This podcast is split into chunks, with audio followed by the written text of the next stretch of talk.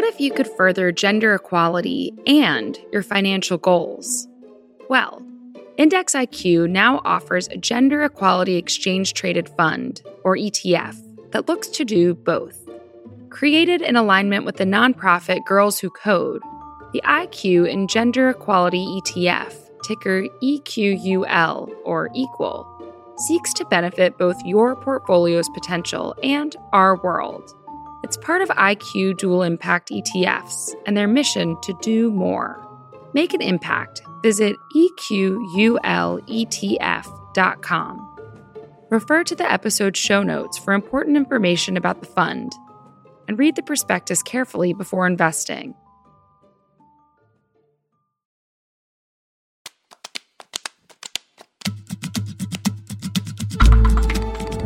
Hello. From Wonder Media Network, I'm Jenny Kaplan, and this is Womanica. This month, we're highlighting Indigenous women from around the globe. Today, we're talking about a woman who broke barriers and encouraged those around her to do the same.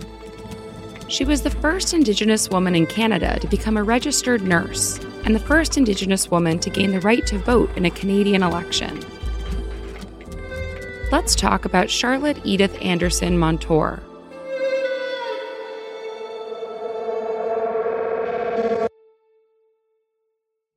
Charlotte Edith Anderson Monture, who mostly went by Edith, was born in 1890 on the Six Nations Reserve in Ohsweken, near Brantford, Ontario. She was of Mohawk descent.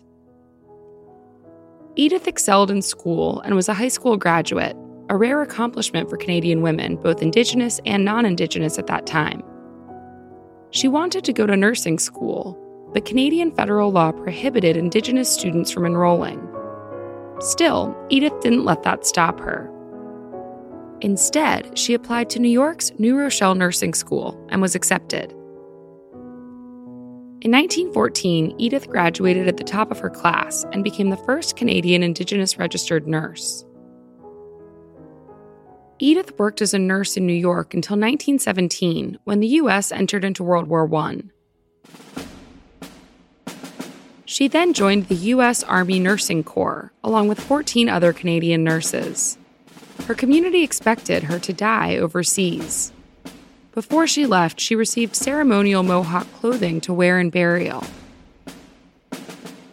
Nevertheless, at 27 years old, Edith traveled to France and began treating wounded soldiers. The working conditions were harrowing. Edith worked 14 hour shifts in brutal wartime conditions, sometimes witnessing whole towns being demolished. Even in the midst of this violence, Edith made deep human connections. She befriended a 20 year old soldier named Earl King. She called him her pet patient. He had been shot in the neck, but they all expected him to make a full recovery. Unexpectedly, Earl hemorrhaged and died one morning. Edith wrote in her diary My heart was broken, cried most of the day, and could not sleep. She reached out to Earl's parents and formed a friendship with them, later going to visit them in Iowa. When Edith returned from the war, she was granted the right to vote. In Canada, the Military Voters Act of 1917 gave all Canadians who served in the war the right to vote, including Edith.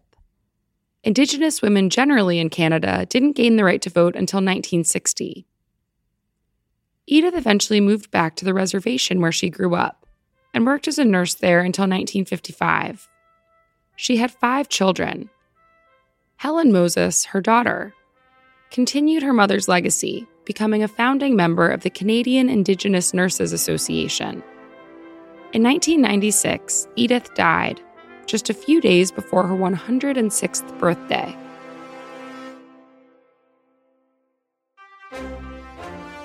All month, we're highlighting the legacies of Indigenous women. For more information, check out our Facebook and Instagram at Womanica Podcast. Special thanks to Liz Kaplan, my favorite sister and co creator. Talk to you tomorrow.